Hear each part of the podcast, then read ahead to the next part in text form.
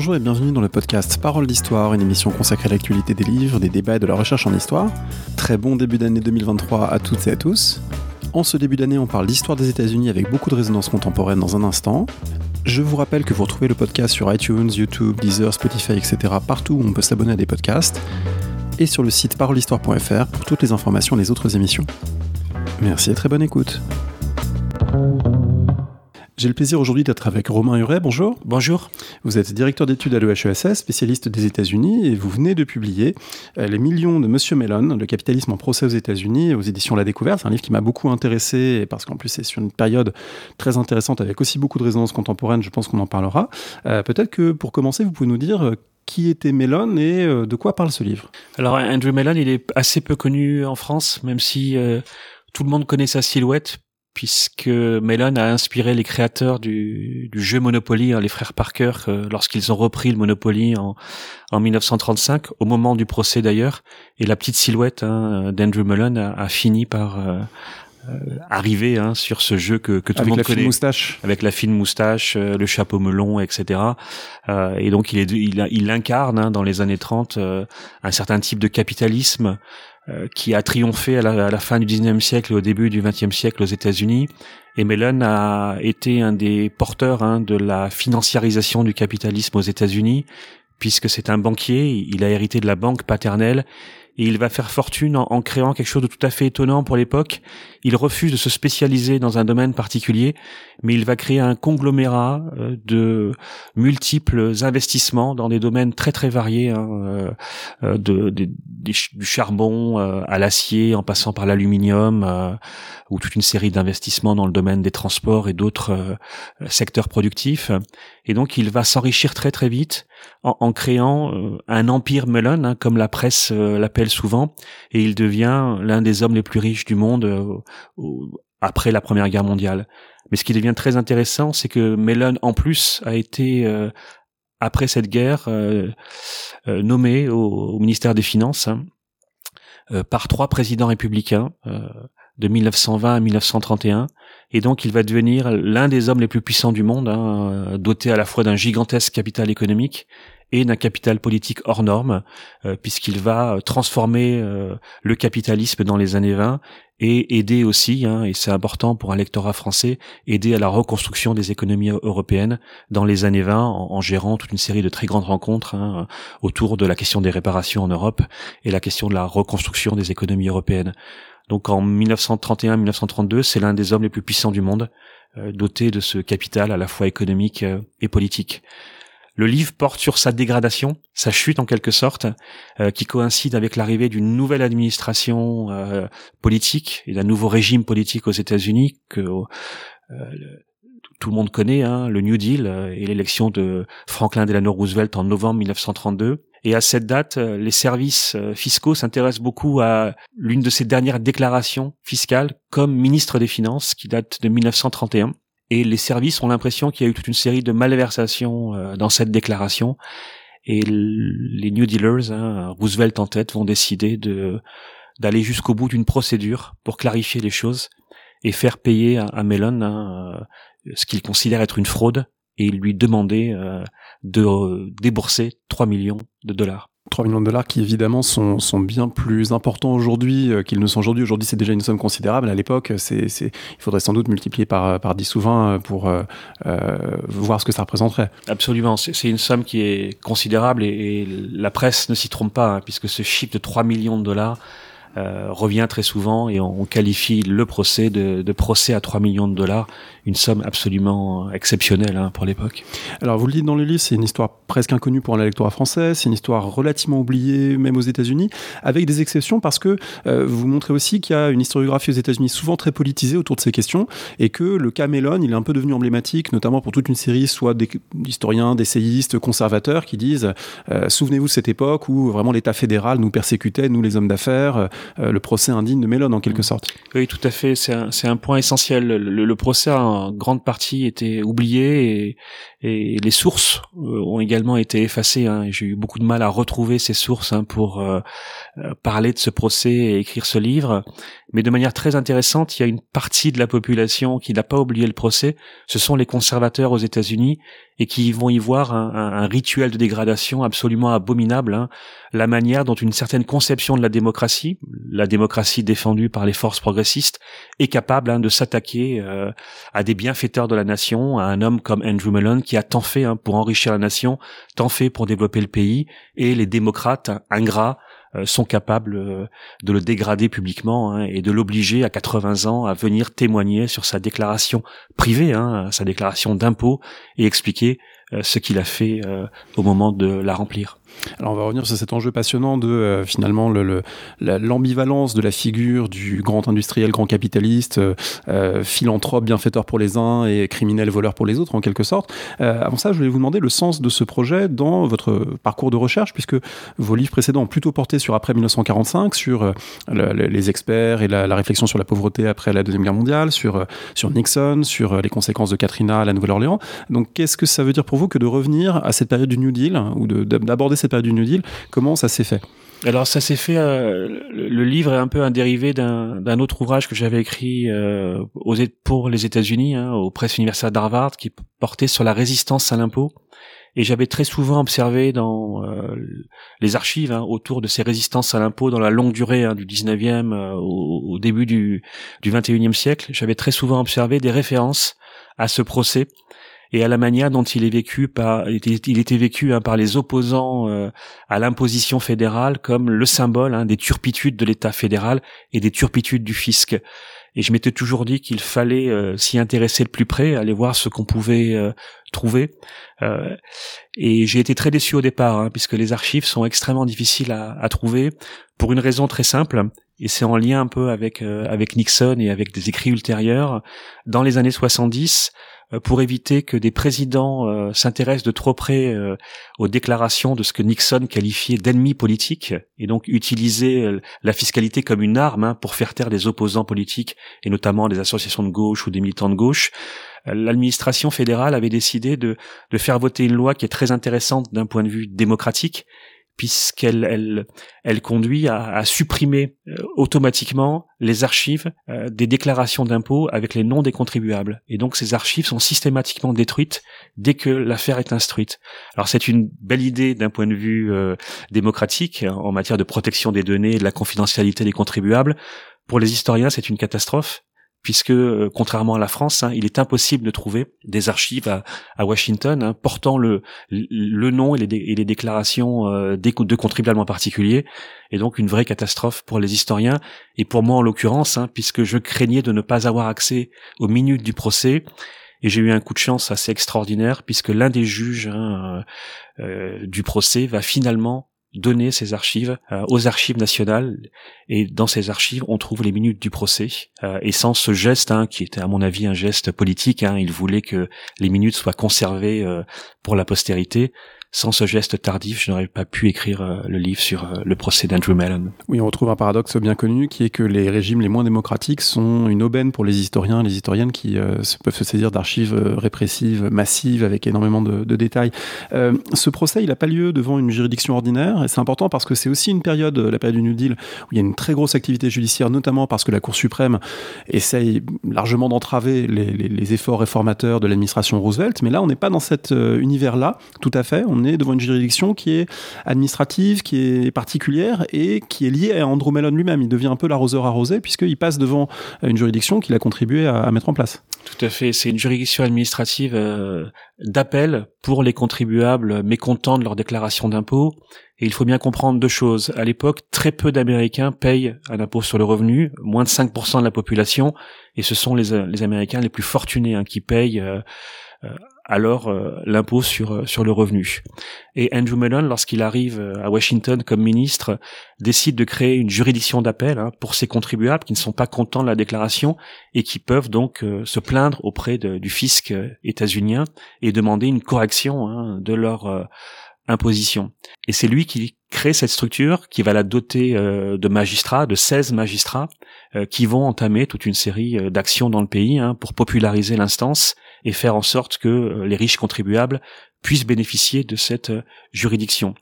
pendant longtemps, la juridiction est très favorable aux contribuables, puisque ceux-ci pouvaient simplement démontrer qu'ils avaient un doute euh, sur le montant de l'imposition, et bien souvent, ce doute leur bénéficiait. C'est-à-dire que la, règle, la jurisprudence de, cette juridiction était la suivante si était démontré que le contribuable en pleine bonne foi avait euh, mal rempli sa déclaration, donc on est dans le cas du doute hein, sur le sens même de la déclaration, ont décidé de corriger dans un sens favorable au contribuable la déclaration. Dans les années 30, dans un climat, vous l'avez dit, qui change, hein, qui change d'un point de vue politique, mais aussi juridique, la jurisprudence évolue et de plus en plus, on, on abandonne cette euh, jurisprudence du doute hein, pour s'intéresser à l'intention réelle des contribuables et la possibilité que derrière le doute, il y ait une intention de fraude. Et tout l'enjeu du procès hein, va être de démontrer qu'il n'y a aucun doute autour de la déclaration d'Andrew Mellon et qu'il a bien voulu frauder alors qu'il était ministre des Finances, le fisc aux États-Unis. Alors ce changement, il faut peut-être poser euh, encore davantage le, décor pour comprendre pourquoi ça change euh, dans les années 1930 par rapport à la période antérieure. Euh, est-ce qu'on peut poser le décor de la situation des États-Unis au moment où s'ouvre le procès en, 1934 On est deux ans dans le premier mandat de, Roosevelt, mais on est quand même encore dans une crise très profonde. Oui, la, crise à l'époque est extrêmement profonde hein, et elle, résonne dans, dans tout le pays hein, avec son cortège de chômeurs, son cortège de gens qui qui doivent euh, quitter euh, le nord-est du pays pour se rendre vers l'ouest, de gens qui euh, ont d'immenses difficultés hein, à vivre au quotidien. Et en 1934, au moment où, démarre véritablement la procédure, l'administration Roosevelt hein, est inquiète d'un durcissement de son opposition à la fois sur la gauche et sur la droite. À gauche, il voit bien que de plus en plus d'hommes politiques sont mécontents des premiers mois de Roosevelt et ont l'impression que finalement Roosevelt n'a pas transformé euh, le capitalisme, n'a pas transformé la société euh, américaine, mais s'est contenté d'aménager un, certain nombre de, de points et a beaucoup, a beaucoup trop collaboré, selon eux, avec le capitalisme hein, et les grands industriels. Et donc, il réclame un durcissement des mesures hein, en faveur des plus démunis et, et la création d'un filet de sécurité sociale et économique dans le pays. À droite également, il y a une un durcissement très fort hein, de l'opposition à Roosevelt avec une accusation euh, qu'on entend de plus en plus à la radio, mais également dans la presse, qu'on peut lire dans la presse, euh, comparant Roosevelt à un dictateur hein, et à un individu qui met en péril hein, le sens même de l'expérience démocratique aux États-Unis. Euh, et Roosevelt se, retrouve donc coincé sur sa droite et sur sa gauche. et à l'approche de l'élection de 1936, il décide de, de mettre un, coup de barre à, gauche hein, euh, en expliquant que désormais le temps de la collaboration avec les, le capitalisme est terminé et que les hommes d'affaires vont devoir rendre des comptes hein, de ce qu'ils ont fait dans les années 20 euh, euh, et le procès va lui servir à, montrer que les temps ont changé et que désormais aucun homme d'affaires ne pourra continuer à mener sa barque comme il l'entend mais qu'il fera compter avec euh, l'État fédéral. Du coup, ça semble euh, valider en partie ce qui était l'un le, des grands cris des défenseurs de Mellon pendant le, la procédure, qui était c'est un procès politique. Euh, en quelque sorte, vous dites oui, en partie c'était un procès politique parce qu'il y avait un sens politique. Ça ne veut pas dire qu'il avait peut-être rien à se reprocher ou en tout cas qu'il n'y avait pas des raisons de mener ce procès. Alors, c'est incontestablement un procès politique. Hein. Il y aurait eu un autre moyen beaucoup plus simple de résoudre le problème et, comme ça se fait très souvent dans tous les pays et ça se fait de cette manière-là en France, hein, on aurait pu euh, résoudre le, contentieux dans la discrétion des bureaux euh, du ministère des Finances, comme ça se fait encore aujourd'hui à Bercy, hein, où beaucoup de contentieux avec euh, des millionnaires français sont, résolus dans la grande discrétion de la haute fonction publique. Roosevelt aurait pu décider de trouver un terrain d'entente avec Andrew Mellon et ne pas rendre public hein, la déclaration d'impôt et le procès. Il décide de mettre au jour hein, cette, euh, cette déclaration d'impôt euh, et de demander à, à, à, Andrew Mellon de rendre des comptes. Hein, euh. et là où ça devient très intéressant, c'est que cette dimension politique, finalement, titille Andrew Mellon lui-même. il aurait pu lui aussi ne pas venir au procès. Il aurait pu rester très discret et éviter la surmédiatisation du procès mais il a le sentiment que son honneur et l'honneur de la famille est bafoué, hein, euh, euh, et qu'il doit donc, au nom de, à la fois de sa famille, mais aussi plus généralement de sa classe, hein, la classe des hommes d'affaires et des industriels, il ne doit pas laisser passer une telle accusation publique, et donc il décide de, euh, se rendre à Pittsburgh hein, au, au, début du mois de février 1935 et de prendre la parole publiquement et d'expliquer qu'il n'a absolument rien à se reprocher.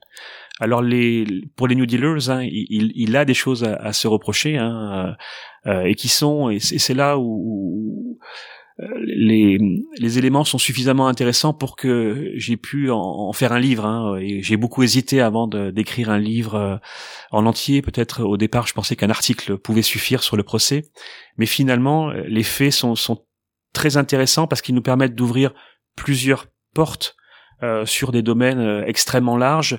Euh, pour le dire très rapidement, il y a trois points qui sont reprochés à Andrew Mellon et qui donnent une, dimension aussi politique à, à l'ensemble de la procédure.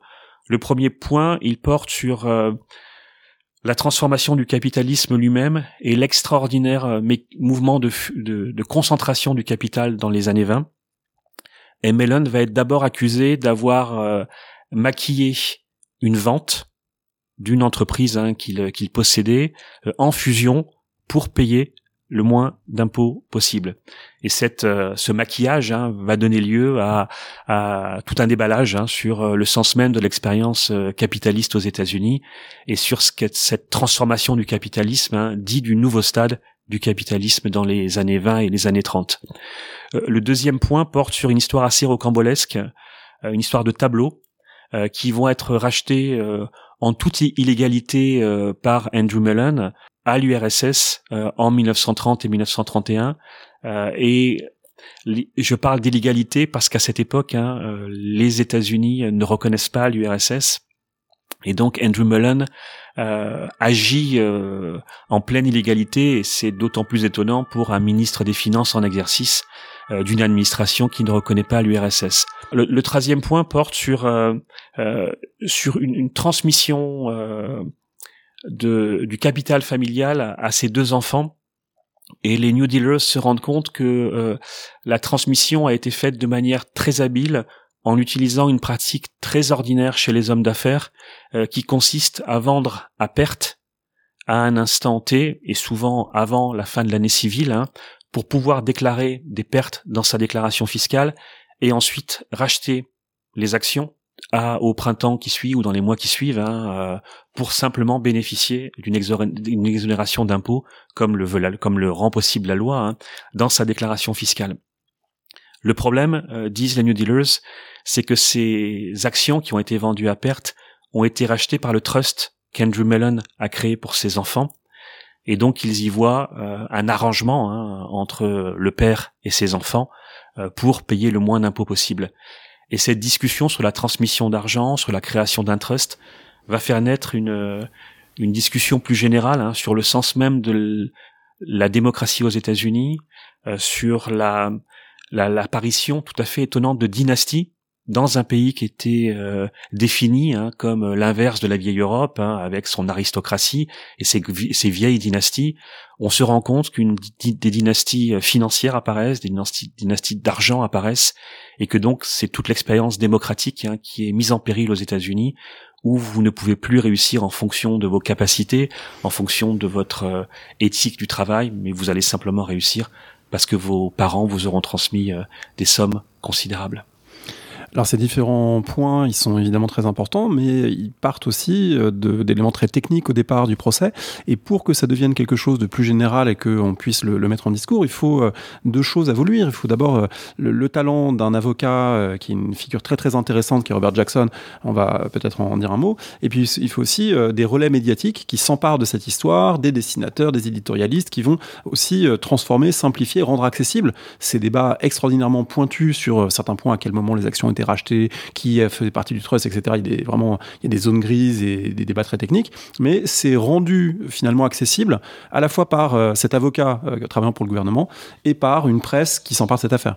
Oui, tout à fait, hein, ça, ça, va devenir un, procès euh, extraordinairement médiatique. Hein. C'était une grande surprise aussi euh, au cours de mon travail en archive.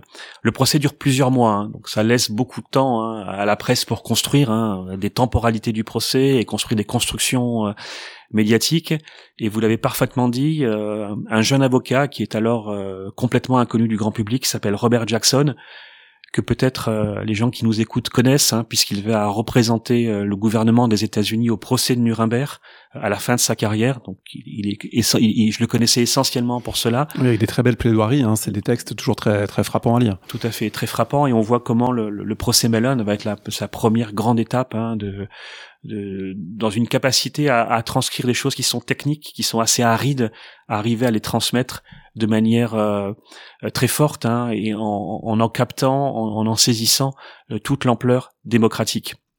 Et donc ce jeune euh, avocat réussit l'exploit hein, parce que l'administration Roosevelt est un peu embêtée, craint de choisir un avocat trop connu et craint surtout de perdre le procès. Hein, donc hésite et, et choisit peut-être cet avocat moins connu euh, en se disant qu'après tout, on, on, pourrait toujours après coup expliquer que finalement il, il manquait d'expérience et euh, il n'était pas assez fort, assez assez. Euh, oui, on parle même de country lawyer au départ. Exactement, on se moque un peu de lui en le, en le comparant à un avocat qui vient de la campagne, un bouseux, hein, pour le dire très franchement, que personne ne connaît, qui a pas du tout la réputation des grands avocats. Ouais, c'était le cas de Lincoln, hein, donc. C'était le cas de Lincoln aussi, et surtout face à lui, il, il a probablement l'un des meilleurs avocats. Euh, du, du, moment aux États-Unis qui s'appelle Frank Hogan, euh, qui est très connu pour défendre les hommes d'affaires et les plus riches, hein, qui en fait même sa marque de fabrique. Euh, il dit au moment du procès que le meilleur client pour lui est un client qui a peur il se félicite que le New Deal ait créé euh, pour son cabinet hein, toute une série de, de clients potentiels, hein, puisque tous les hommes d'affaires ont très peur d'être poursuivis par les New Dealers, et donc il est, il est très heureux finalement de, de cette euh, croissance de l'État fédéral et de la judiciarisation hein, de, la, de la fiscalité aux États-Unis. Donc ça c'est le premier point. On va avoir deux avocats qui euh, vont plutôt bien s'entendre, paradoxalement. Ils sont très différents, mais ils vont transformer ces discussions extrêmement arides en en, en, discussion passionnante hein, sur le sens même de la démocratie, sur le sens même du capitalisme, sur euh, l'avenir du pays, sur les explications à donner à la crise économique de 1929. Et chaque jour, hein, ils entretiennent euh, euh, de manière assez fascinante hein, pour la presse qui en rend compte au quotidien euh, les, euh, les, ces moments du procès hein, en, en, se livrant à des joutes verbales, euh, en se moquant l'un de l'autre, en s'insultant parfois, en provoquant des interruptions de séance. Et ils en rajoutent aussi parfois pour les journalistes eux-mêmes, c'est-à-dire qu'il y a les audiences et puis après l'audience, ben, il y a le débriefing de l'audience que Jackson Hogan font avec les journalistes pour leur bien préciser le sens de ce qui a été dit. Oui, tout à fait. L'un et l'autre sont, sont parfaitement conscients que les, les, tous les aspects sont très techniques on est on est on est vraiment devant une juridiction d'appel euh, administrative hein, et donc on aborde des points d'une très très grande technicité et ils ont à cœur l'un et l'autre de d'expliquer hein, aux journalistes euh, en des termes simples hein, euh, les enjeux réels de, la discussion pour le lendemain voir dans la presse des, des, des comptes rendus les plus élogieux possibles.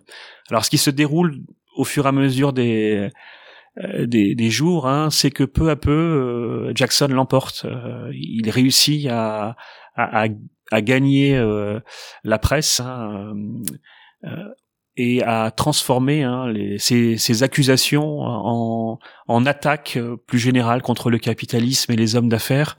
Et on voit peu à peu le camp adverse, le camp Mellon, le camp d'Andrew Mellon, un perdre pied, hein, euh, allant jusqu'à demander la révocation d'un journaliste du New York Times, hein, puisqu'ils ont l'impression que euh, euh, ces comptes rendus sont trop défavorables à l'accusé. Euh, et Mellon joue de, son carnet d'adresse hein, euh, et, va euh, passer un coup de fil auprès du, du, directeur du New York Times pour demander un changement de journaliste. Hein. Et donc on voit la bataille médiatique hein, remportée par les New Dealers et, et finalement les New Dealers sont tellement contents qu'ils vont faire durer le procès puisque c'est une formidable opération de relations publiques, hein, que chaque jour on, on met euh, au grand jour hein, les, les, malversations euh, euh, des grands banquiers, des, des, des, grands capitaines d'industrie. Et donc c'est extrêmement intéressant pour l'administration Roosevelt et le président. À cela, j'ai voulu ajouter aussi les caricatures que j'ai trouvées extrêmement intéressantes qu'on trouve dans la presse et, et, on a toute une série de dessins qui me qui rendaient compte hein, de manière très imagée mais souvent très parlante pour le grand public des enjeux du procès autour de, de questions, et je le répète euh, à nouveau, euh, extrêmement techniques. Et au final, tout ça crée une, une médiatisation hein, tout à fait intéressante et fait que ce procès euh, est tout sauf un, moment anodin de l'année 1935, mais sans doute un, des moments phares de, de cette année clé pour comprendre l'évolution des États-Unis. Vous avez utilisé une expression qui est très parlante, mettre au grand jour, et on a l'impression en vous lisant que au début de la procédure, le millionnaire Mellon et ses conseillers été relativement confiants parce que finalement ils maîtrisent la loi fiscale, ils ont des conseillers et ils connaissent bien la, la technicité et les décisions prises dans le secret des conseils d'administration, dans le secret des délibérations avec les fiscalistes, etc. Euh, ils sont sur un terrain qui leur est favorable. Mais là, on change d'arène, on change de terrain, non seulement au procès, mais avec la résonance médiatique. Et finalement, ce qui paraissait comme parfaitement légal et normal dans l'entre-soi, euh, exposé au grand jour, devient problématique. Et ça, il avait peut-être pas perçu. Oui, ils, avaient sans doute pas perçu cela. Ils, n'avaient pas sans doute perçu aussi le, changement de l'espace public hein, que créent euh, les années 30, que crée le New Deal. Hein. On, voit très bien comment se reconfigure complètement euh, la publicité des débats après l'arrivée au pouvoir de, Franklin Roosevelt. Et il faut bien comprendre que Mellon et sa génération ont toujours euh, réussi à parfaitement maîtriser l'espace de leurs relations publiques, à les contrôler, et ont fait du secret des transactions et de la discrétion de leurs activités deux vertus cardinales hein, jusqu'aux années 30. Mellon déteste la publicité. la population le connaît très peu à l'époque, hein, connaît bien sa voix puisqu'on l'entend à la radio, connaît quelques photos qu'il a lui-même euh, euh, décidé de faire circuler hein, en contrôlant parfaitement son image, mais la population le, connaît euh, assez peu et l'une des grandes attractions du procès, c'est simplement sa présence.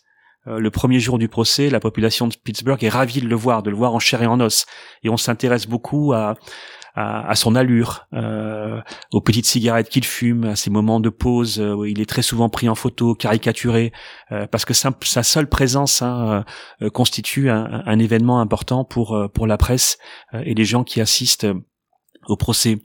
Et là où, où, les choses ne se passent pas du tout comme comme prévu pour lui, il pensait qu'il allait réussir à maîtriser euh, cette communication pendant le procès, euh, et donc il maintient un discours qui est le discours du passé, euh, mettant en avant euh, la, bonne foi des industriels, euh, leur vertu, leur éthique, en reprenant, en recyclant un discours qui remonte aux années 20. Hein. Il ne faut pas oublier que les années 20 sont des années de construction d'un discours extrêmement élogieux sur le capitalisme c'est la période à laquelle on, on compare euh, Jésus-Christ hein, euh, à l'un des premiers euh, marchands, un des premiers, un premier vendeur hein, qui, qui, aurait une idée, qu'il aurait réussi à vendre. Hein, un bon pitch. Exactement. Et, et ils sont complètement cette génération, Mélène comme les autres, hein, sont complètement séduits par cette idée que finalement le capitalisme est extrêmement vertueux, extrêmement éthique. Et on voit que cet angle qui est choisi par son avocat et, et lui-même, hein, finalement euh, ne fonctionne plus du tout pendant le procès. Euh, on a un épisode assez intéressant où, où Mellon euh, bafouille, par exemple, quand on lui demande de préciser sa direction d'une entreprise et il ne se souvient même plus qu'il a été pendant un, un, moment très bref hein, à, la, à, la, tête d'une entreprise charbonnière et bien évidemment, le lendemain dans les journaux, c'est euh, un compte rendu extrêmement négatif qui est fait, hein, qui montre que euh, euh, ces capitalistes ont, ont joué avec les entreprises, ont joué avec les usines comme on, on joue au Monopoly, hein, en les achetant, en les vendant, puis en les achetant à nouveau. et donc le la, visibilité euh, et la reconstruction de l'espace public sont extrêmement défavorables, défavorables pardon, à, Andrew Mellon.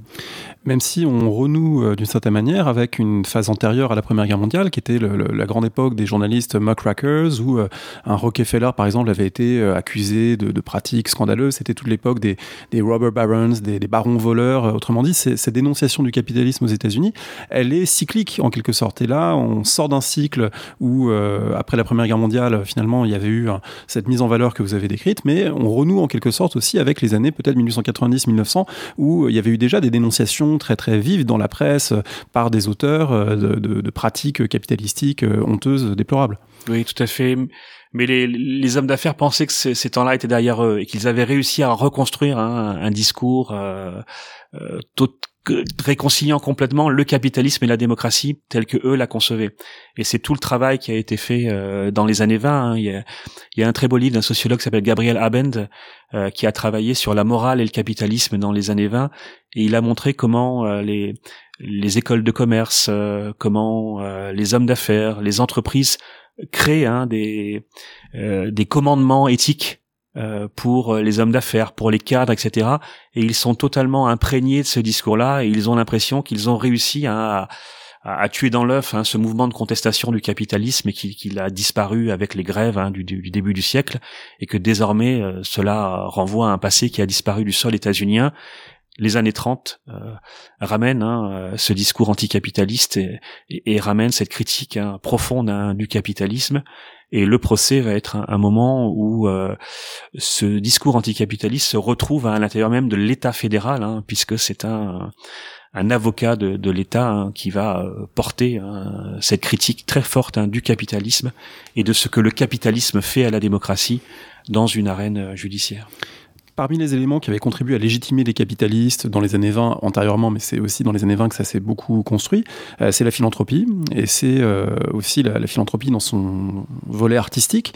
Et ça, c'est un point très intéressant du procès parce qu'effectivement, ces tableaux acquis dans des conditions très douteuses auprès de l'URSS qui elle-même brade les, biens russes pour essayer de financer le grand tournant euh, stalinien. Bon, voilà, il y a deux, il y a deux temporalités hein, qui s'entrechoquent, mais du côté états-unien, c'est Mellon qui achète des tableaux dans des conditions semi-légales pour ne pas dire plus. Euh, mais sa justification va être euh, je ne l'ai fait que pour le bien, évidemment, de, la population, pour donner à la nation euh, un, grand musée, une grande fondation, etc. Et là, on se rend compte au cours du procès que c'est plus compliqué que ça. Oui, c'est plus compliqué, parce que Mellon a vous l'avez rappelé, hein, va acquérir des tableaux extraordinaires. Hein, c'est des tableaux parmi les, plus grands chefs-d'œuvre de l'art occidental euh, auprès de du musée de l'Ermitage à Saint-Pétersbourg, hein, qui est à la recherche de liquidités pour pour financer euh, l'industrialisation soviétique. Et, il est approché hein, par euh, par les soviétiques. Il y a même des soviétiques qui se rendent à New York pendant pendant plusieurs semaines hein, pour euh, rencontrer des émissaires d'Andrew Mellon et négocier les conditions d'achat. Et Mellon est un est un bon client, même s'il demande à ce que jamais son nom ne soit prononcé, hein, et que, puisqu'à l'époque il est toujours ministre des Finances hein, d'un pays qui ne reconnaît pas l'URSS. Mais c'est un, excellent client parce qu'il possède à la fois le capital financier, il dispose des liquidités euh, pour payer euh, comptant les tableaux, hein, mais également il dispose des réseaux diplomatiques puisqu'il va aussi falloir acheminer ces tableaux euh, qui partent de Saint-Pétersbourg, qui vont à Moscou, qui ensuite arrivent à Berlin, partent à Londres et de Londres vont euh, aux États-Unis et se retrouvent euh, dans une galerie de Washington hein, qui s'appelle la Corcoran Gallery et dans au domicile d'Andrew Mellon. Et c'est sans doute l'erreur qu'il va commettre hein, et qui va lui être reprochée pendant le procès, c'est que Mellon décide d'utiliser la loi sur la philanthropie qui permet euh, aux acheteurs aux États-Unis de déduire une partie de cet achat au nom de la philanthropie, euh, mais euh, à une seule condition, il faut que les tableaux soient exposés hein, au grand public et que le grand public puisse voir ces tableaux et ces objets philanthropiques. Or, Andrew Mellon, pour les raisons évoquées précédemment, hein, et notamment le caractère illégal de l'ensemble de la procédure, décide d'être extrêmement discret sur l'achat de ces tableaux et ne veut pas les exposer. Et à chaque fois que la presse, en 1931-1932, euh, a eu écho hein, de, de, la transaction, puisque des, des, éléments ont fuité, il, il, il euh, nie en bloc hein, en disant qu'à aucun moment il n'a acheté ces tableaux et que euh, il n'en est absolument pas le propriétaire. Et donc pendant le procès, la question de, de la philanthropie va être exposée au grand jour. Et de manière plus intéressante aussi, je trouve, on va aussi débattre du, du marché de l'art et de l'usage par les hommes d'affaires du, du, marché de l'art. Et on voit bien que les correspondances euh, actuelles sont évidentes. Et de façon tout à fait fascinante ce, ce procès très technique hein, très aride se transforme en, en salle de classe euh, discutant de la valeur respective euh, d'un tableau de Raphaël ou, ou, Velasquez et de pourquoi est-ce qu'on paye un million de dollars pour acheter un tableau de Raphaël. Et on voit des, des galeristes, on, voit des, des marchands d'art, des experts en art euh, débattre euh, de la beauté, de l'excellence de ces tableaux avec des new dealers qui sont des membres de la classe moyenne. Euh, très peu au fait hein, du marché de l'art et, de, l'histoire de l'art et qui regardent avec beaucoup d'amusement hein, euh, à la fois les sommes considérables qui sont en jeu et dans le même temps euh, ces experts en art qui s'extasient euh, devant ces tableaux. Et donc on a là toute une, discussion extrêmement intéressante hein, sur à la fois la place de la philanthropie, mais également la manière dont le marché de l'art est utilisé par, par les hommes d'affaires et le grand capital. Il y a un élément qui est très intéressant euh, dans le, les discours tenus au cours de ce procès, c'est que, on le comprend bien, il y a deux camps très clivés sur euh, la vision du capitalisme, mais chacun de ces deux camps, un petit peu comme la situation se reproduit à d'autres moments, on pourrait le, dire par certains côtés aujourd'hui, chacun de ces deux camps peut aussi se référer aux pères fondateurs, qui sont cette sorte de, boîte comme ça inépuisable de référence. D'un côté, on peut dire, bah, les pères fondateurs n'ont jamais voulu qu'il y ait des dynasties capitalistiques qui finalement concentrent la richesse, ils imaginaient plutôt une république d'égaux dans la frugalité, etc.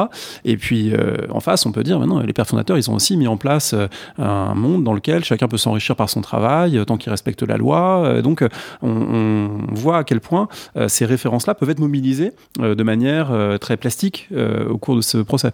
Oui, c'est ce qui le rend tout à fait fascinant. Hein, et, et, pour beaucoup, c'est peut-être l'erreur que va commettre le, camp Mellon, hein, qui va donner une dimension plus politique, plus historique, plus profonde hein, au procès alors que certains lui, conseillent au contraire de rester simplement sur les aspects techniques hein, pour éviter de euh, d'aborder des points et des enjeux plus fondamentaux sur l'expérience même de la République aux États-Unis.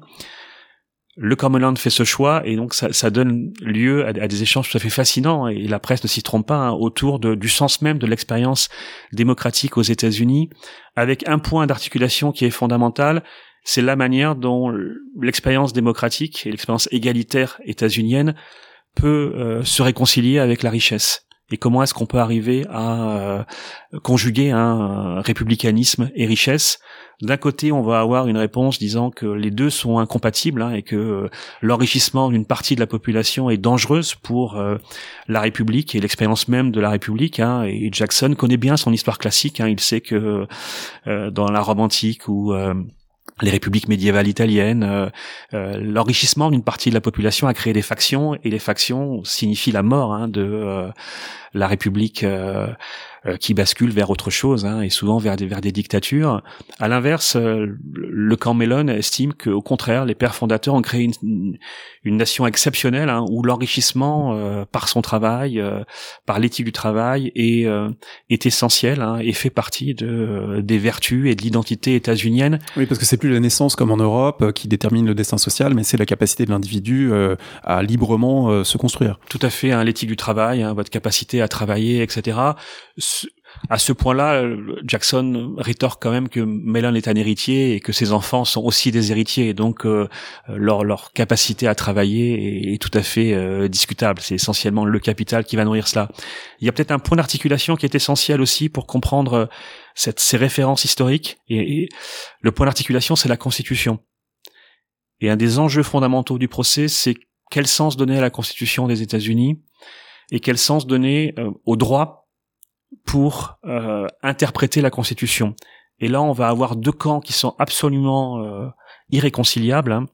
D'un côté, on a un camp plus ancien et un camp qui a longtemps dominé euh, la lecture de la Constitution et du droit, qui est le camp d'Andrew Mullen, qui pense que le droit doit essentiellement s'ancrer dans une jurisprudence théorique très formelle et avoir une approche de la Constitution qui soit la plus théorique et la plus formelle, qui s'appuie essentiellement sur la jurisprudence euh, euh, du droit aux États-Unis. De l'autre côté, Robert Jackson va défendre une interprétation qui à l'époque est révolutionnaire en matière de droit. Hein. C'est pas, ce n'est pas lui qui l'invente, mais il fait partie d'une école hein, de, de, juristes qui vont défendre une approche sociale du droit et une approche d'un droit qui est ancré dans le réel. Et donc, ce n'est pas la jurisprudence qui détermine le droit, euh, et, et, les décisions de justice, mais c'est la société et ce sont des, des, des, statistiques sociales, ce sont des éléments euh, sociaux hein, qui vont permettre euh, aux juridictions de rendre des avis. Et pendant tout le procès, il va chercher sans cesse à ramener les éléments du procès hein, vers des données sociales, des données statistiques, pour comprendre le capitalisme, comprendre le marché de l'art, comprendre l'héritage, pour pousser hein, la, juridiction administrative à rendre une décision sur la base de la société et de données sociales et économiques, hein, et pas simplement sur une, une jurisprudence formelle hein, qui, euh, sinon, aurait très largement profité au camp d'en face, au camp Mellon Pour terminer, on peut évoquer la fin de la procédure, mais en même temps, il y a quelque chose qui est un petit peu en, demi-teinte parce que Mellon meurt avant la décision finale. La décision finale l'exonère, mais dit quand même qu'il y a eu une erreur et qu'il doit quand même une certaine somme. Donc on a l'impression de quelque chose qui n'est pas nettement tranché. Mais en revanche, ce qui me paraît peut-être plus important, c'est l'ampleur que ça a donné aux débats fiscaux, parce que à la suite de ce procès, une loi est votée, le président Roosevelt est réélu. ça donne une impulsion, on pourrait dire, à, une, manière de repenser la fiscalité au-delà du Camelon, qui lui, bon, finit par être réglé, peut-être avec moins de moins d'ampleur que ce qu'on pouvait imaginer au départ. Alors le, le, Camelon, tout d'abord, est, réglé de manière aussi très rocambolesque. Euh, puisque pour n'importe quel spécialiste de droit administratif ou de droit fiscal, euh, euh, ce qui se passe au lendemain du procès est tout à fait impensable. Le président des États-Unis, Franklin Roosevelt, décide de recevoir à la Maison Blanche l'accusé pour discuter avec lui d'un terrain d'entente possible. Euh, c'est absolument impensable euh, aujourd'hui euh, et dans beaucoup d'États où le droit administratif est solidement ancré. Un président ne peut pas recevoir après coup, hein, après la procédure.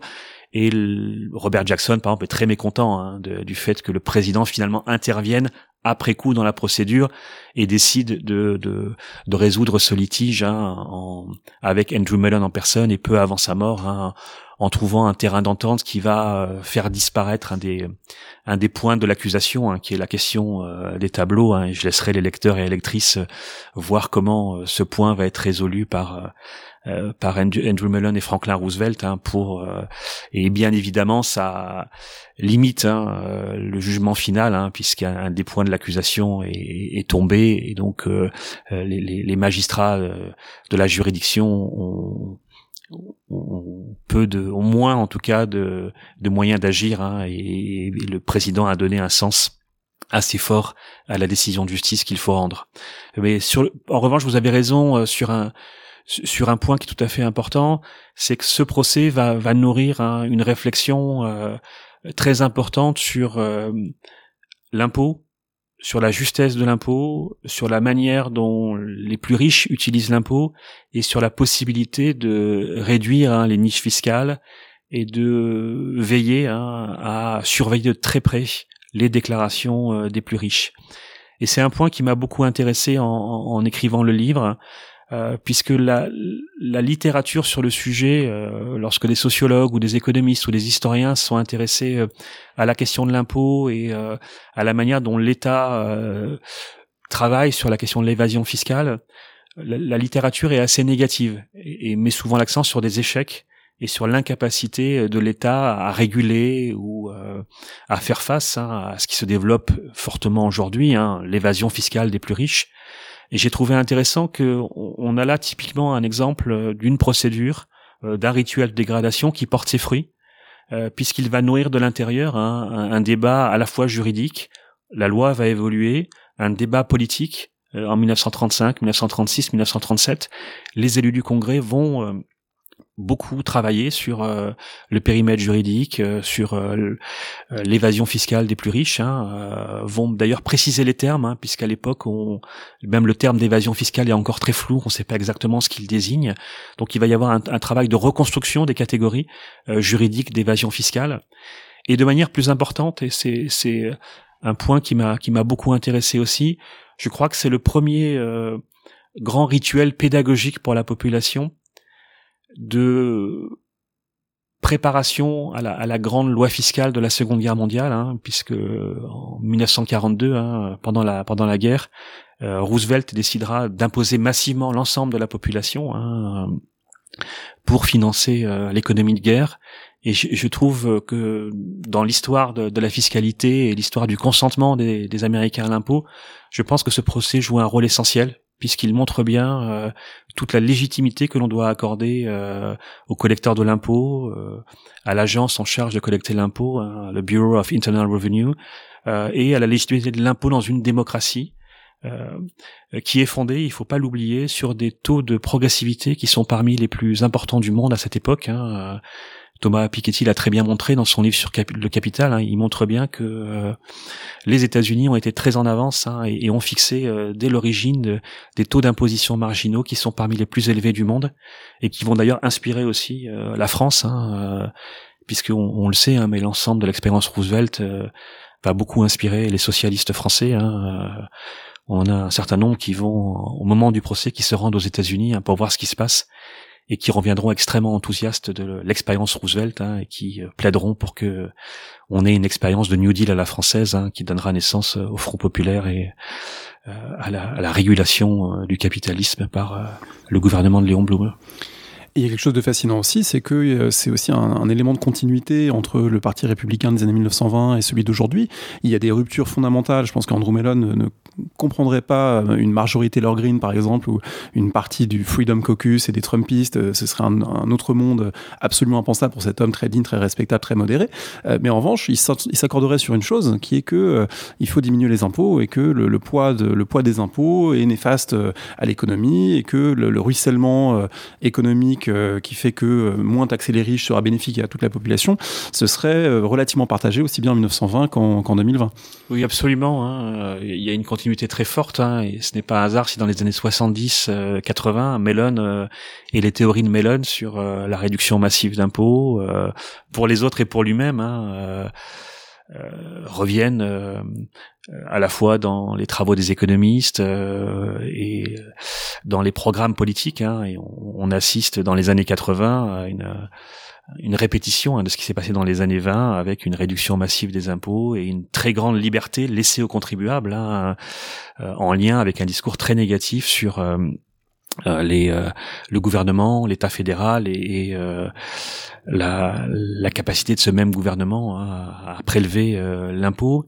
Il y a peut-être une chose qui a changé si, on, si on compare les deux périodes, c'est qu'aujourd'hui, au regard d'aujourd'hui, les techniques utilisées par, par Mellon pour ne pas payer d'impôts, payer le moins d'impôts possible, apparaissent extrêmement rudimentaires. puisqu'il va tout gérer en interne hein, avec ses avocats, je pense qu'aujourd'hui, il aurait fait appel à des cabinets hein, qui sont extrêmement habiles euh, euh, pour euh, ce type de pratiques, hein, et on sait qu'elles existent et qu'elles sont extrêmement, ces pratiques existent et que les cabinets sont extrêmement puissants hein, et arrivent à faire ce que ce que Mellon n'a pas réussi à faire, c'est-à-dire à éloigner complètement le contribuable euh, des, sommes qui sont déduites de sa déclaration d'impôt. Hein l'erreur que commet Mellon probablement parce qu'il n'a pas euh, les capacités juridiques euh, et d'extraterritorialisation qui existent aujourd'hui, hein, c'est d'être beaucoup trop relié à sa déclaration d'impôt. Euh, et finalement, ces trusts et tous les ventes fictives, l'achat des tableaux passent par sa propre déclaration, hein, alors qu'aujourd'hui, on, on, imagine assez facilement que tout cela est placé dans des trusts qui sont dans des paradis fiscaux ou des, des, territoires euh, ne dépendant pas des États-Unis et donc il est encore beaucoup plus difficile aujourd'hui de faire le lien entre le contribuable lui-même et, et, les actions de ce même contribuable. Donc euh, Difficile, mais pas impossible, puisque en, mois de décembre dernier, un jury de Manhattan a, rendu un verdict euh, euh, de culpabilité de la compagnie Trump pour euh, de l'évasion fiscale. Donc, on est. Est-ce que vous y avez pensé en, rédigeant ce livre à, Trump, à, à Cahuzac, à un certain nombre de, figures comme ça, très contemporaines, un ministre des Finances qui, fraude, un président des États-Unis mis sur la sellette pour ses falsifications de déclarations? Alors bien sûr que j'y ai pensé euh, systématiquement parce qu'on voyait bien les résonances euh, autour du marché de l'art, euh, des ventes fictives, de la philanthropie, des, ventes fictives aussi d'entreprises hein, qui sont maquillées ensuite pour pour bénéficier de déclarations d'impôts. Et plus généralement de ce qui est bien mis en avant par les économistes et les sociologues du capitalisme contemporain, c'est la capacité extraordinaire du capitalisme à socialiser ses pertes et, et, à faire payer par euh, le public hein, euh, euh, les pertes du capitalisme quand ça l'arrange. Hein, et on voit très bien comment Andrew Mellon utilise aussi de la même manière hein, cette capacité à socialiser les pertes et, et, à gagner en quelque sorte sur les deux tableaux. Hein.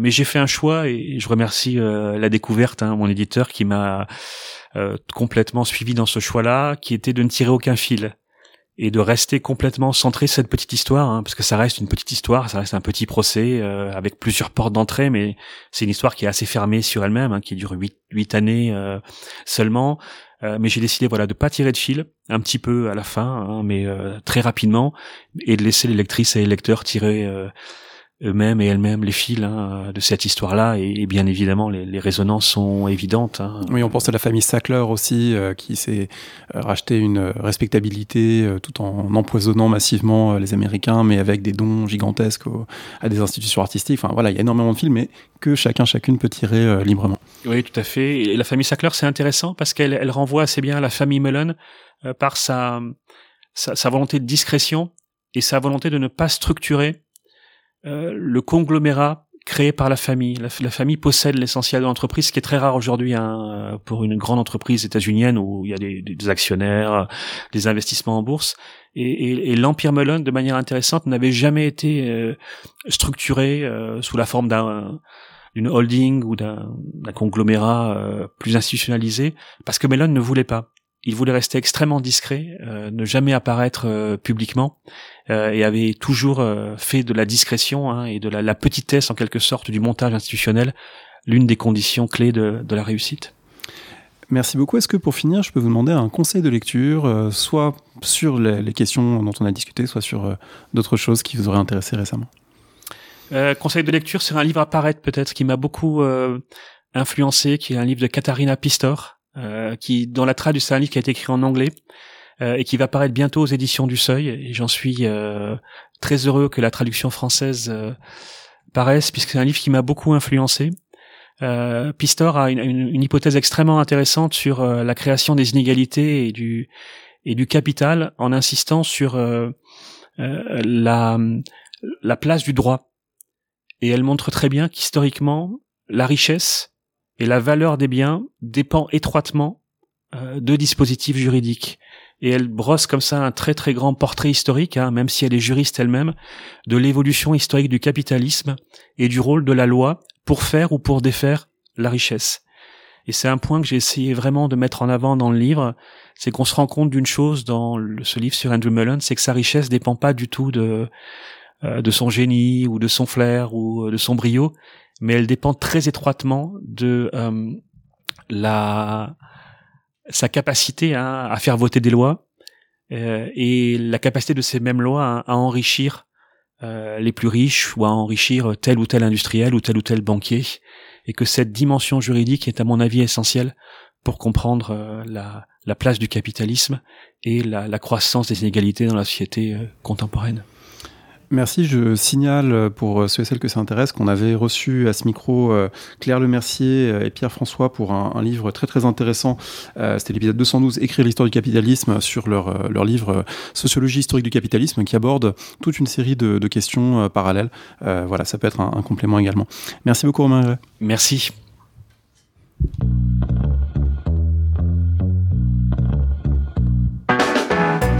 Merci de nous avoir écoutés. Rendez-vous sur le site www.parolehistoire.fr pour toutes les informations sur le podcast, pour vous abonner, écouter ou télécharger les autres émissions.